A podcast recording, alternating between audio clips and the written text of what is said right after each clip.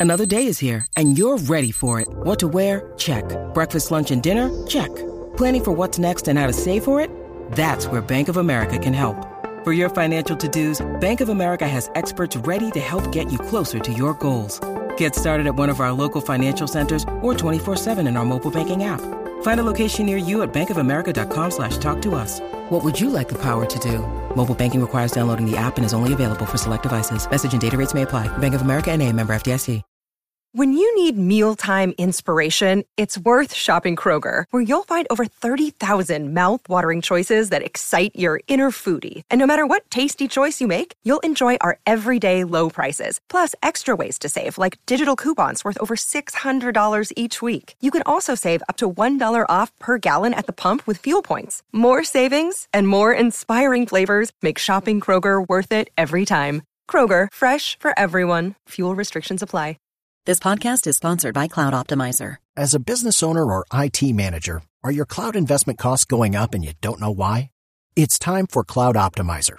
As you migrate your business to the cloud, what you're spending and why you're spending it can get a little hazy. But Cloud Optimizer clears up the mystery and puts the cloud to work for you. Cloud Optimizer starts by analyzing usage patterns, right sizing resources, leveraging discounts you may not be aware of, implementing automation, and much more. And by reducing unnecessary expenses and maximizing performance, Cloud Optimizer guarantees you a savings of five times what you spend for their service. As you utilize cloud based services more and more, you don't have to lose sight or control of your spend. You can stay agile, streamline your costs, and optimize your performance, plus save significant money with Cloud Optimizer. Make the cloud work for you with Cloud Optimizer. Get a free assessment and find out how much you can save by going to cloudoptimizer.com. Go to cloudoptimizer.com for your free assessment. That's cloudoptimizer.com.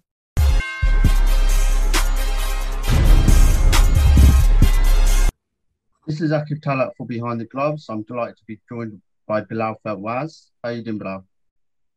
I'm doing fabulous, doing fabulous, getting ready, mentally ready, of course. Bilal, you'll be fighting in two days' time against uh, Vladimir. How are you feeling and how's training camp been? Training camp has been good. I can't complain. I've always been in shape. I've never lost it. So it wasn't a tremendous endeavor for me to, you know, embark on. I already had the body. I just needed a mind. So yes, it's been good. Training camp has been great. Will you be fighting at 154? Am I right? Is that like light welterweight you'll be fighting? I'm oblivious to the idea of pounds and LLB. I only know kilos. I will be oh. fighting at the 71 kilo. Oh, okay. So yeah, ra- yeah, 71 kilos. Yeah, around about 154. So um, for people who don't know, can you talk about your um, like childhood um, and how you got into boxing? Uh, firstly, because it's a very intriguing story, and like, can you talk to people who don't know already? My story was something that everybody that has a problem will find strength in because it's very inspiring. I was a kid from Nigeria. I was brought here under false pretense and false assumptions.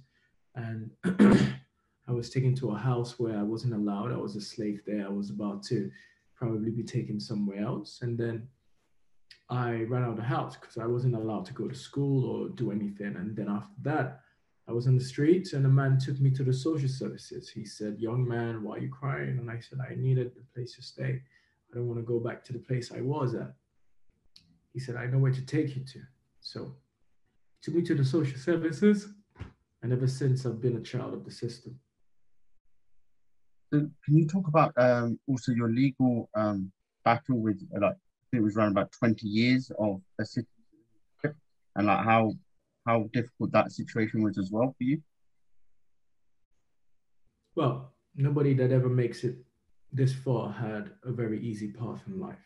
That's clear. Even an idiot knows that. Um, I've had uh, quite a tremendous obstacle in my way. Um, it's been very hard because I came here as a as a teenager, as 14 years old, and since then till last year, I couldn't work. I'm 33 now, so for almost 20 years, I wasn't allowed to work. But I, I, as I wasn't allowed to work, I was fighting for England. I was even chosen for Olympics. I represented England. I've been England captain about three, four times. I've beat England versus Sweden, England versus Germany, England versus Ireland, England versus Nigeria. And then in 2017, the Home Office, after representing the England uh, country and the Great Britain, they said, we would like to take you back to Nigeria. They wanted to deport me. Nigerian embassy said, we don't know this boy. Lebanese embassy says, we don't know this boy. So that means that renders me stateless. They released me because I got 127,000 signatures from the house, from the public. We were submitted to the House of Parliament, and then one year later, they arrested me again for the same interview with the Nigerian High Commission. Why did they have to do that? So I've had legal battles with the Home Office for quite a significant amount of time. And only recently, everything has been, it's not resolved, but they've given me a piece of a bone. They've given me a piece of the pie. They said, you can work, but you're not allowed to travel. I'm stateless. I have no country. So if I was to get a job where I have to go to Las Vegas to fight, once in a lifetime opportunity, I can't go because I don't have the travel documents. So after 30 months, I have to apply again for an extension. That 30 months ends in December.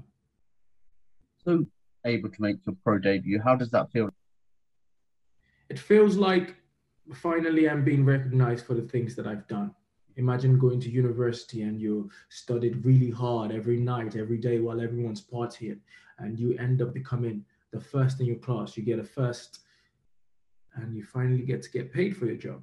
That's how I feel right now. I've graduated. I'm not talking about university. I've graduated in the sense that I can go and fight and earn, earn money, but I haven't had the luxury of uh, doing that for the past 17, 16 years.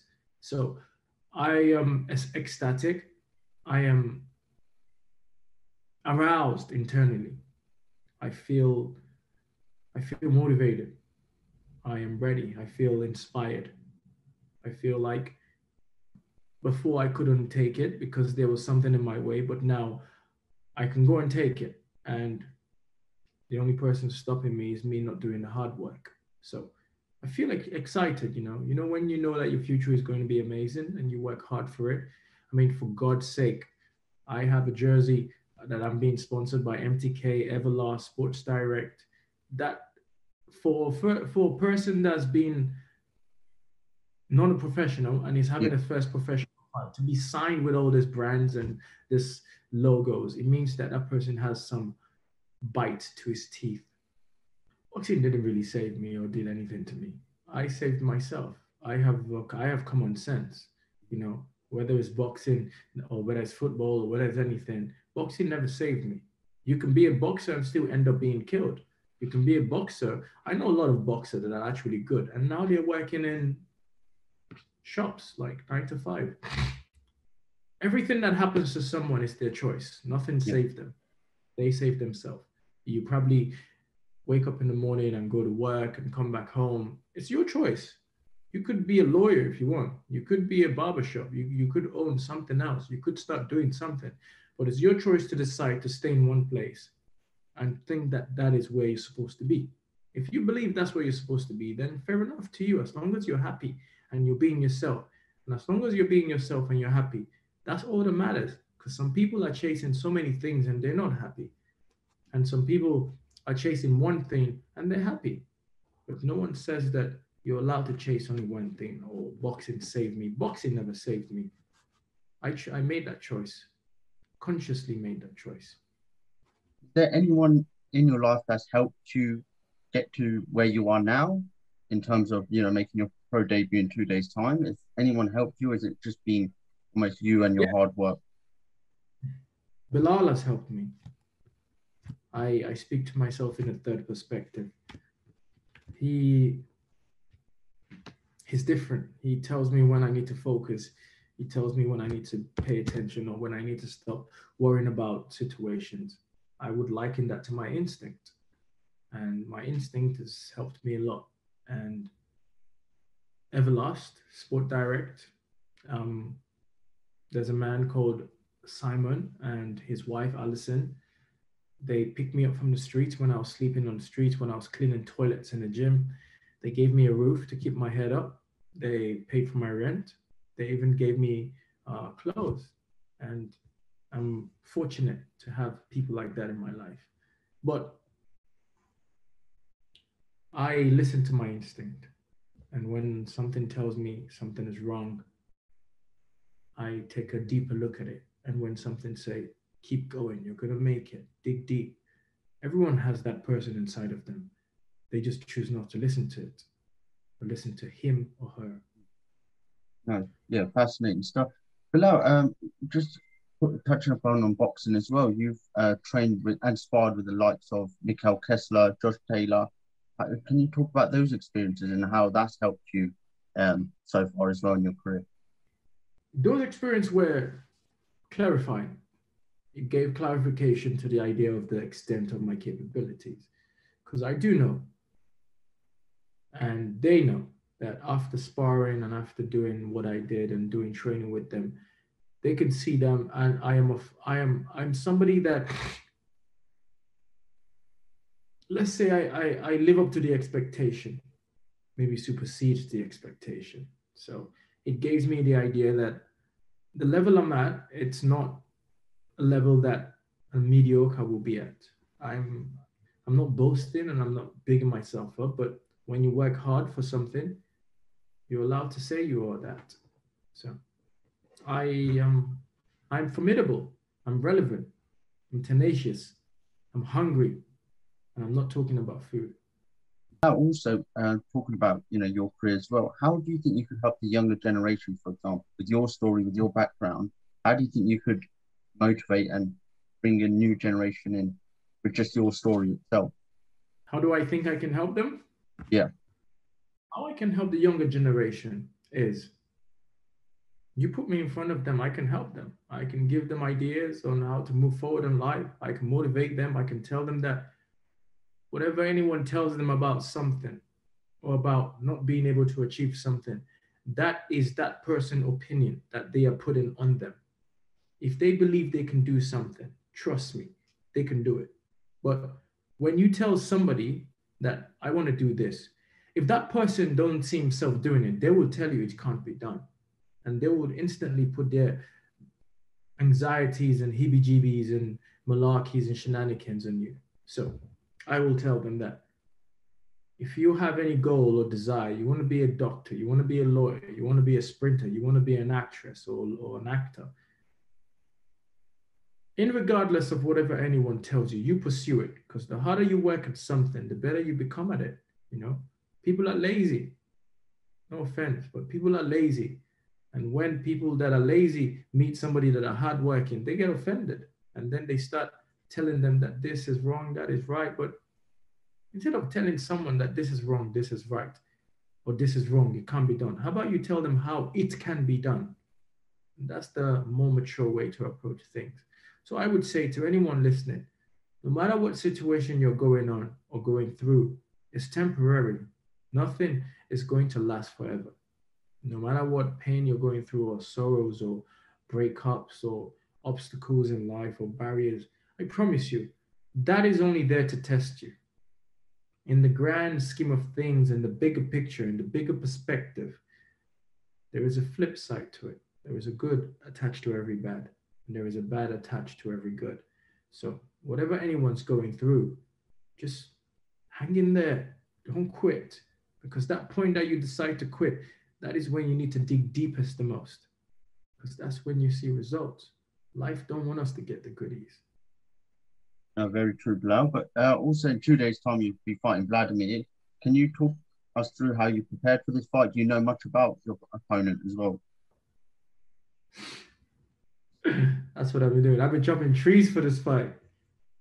So last week I cut the light off in my room and I was in the bed before the room was dark. I done something new for this fight. I'm a bad man. That's that's my idol talking. I've done a lot. I've that was Muhammad Ali talking. I was quoting Muhammad Ali. So yeah, um, I've done a lot. I've sledgehammers on the tires, sprinting up the hill at 6 a.m. in the morning. Um, I don't do weights because I use my body weight. I've been doing sparring. Basically, all the all the steps and protocols that require a person to be fit. I've done that. You know, I'm formidable and I push myself to the limit. And my limit, I've realized that my limit is that it's quite further up from anyone's limit. You know, where I start is where people finish. No, that's that's good to hear, Bilal. So Bilal, um, hopefully if you come through um Vladimir, what other fights are you looking at? Are you looking uh, pass uh, Vladimir, or is it just um just about what happens on 11th February? The thing is, I'm I'm not putting anyone down, but Vladimir, he doesn't live up to the expectation that I want. Um, he's not just like Anthony Joshua. Nobody that is a huge boxer starts fighting the top 10 in the world. They, you know, they start with journeyman. You know, that's what everyone does.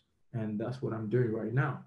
But whoever's in my weight class, I'm coming, you know, and I think they know that. You know, I'm not fighting because uh, I'm good in boxing. I'm fighting for my future. And when someone is fighting for the future, that is somebody you need to be afraid of because that person means well to himself. And when when a person is looking out for himself, his future, he will survive. You know, there, there's a saying that when you know when somebody's chasing a mill, chasing a mill, that person don't run as fast as when he's chasing or running away for his life. If you get what I mean, I'm fighting for my life. So whoever's in my weight category, I don't watch boxing that much, so I don't know who's in my weight category. But whoever's there, I'm coming. And they can't run away from me.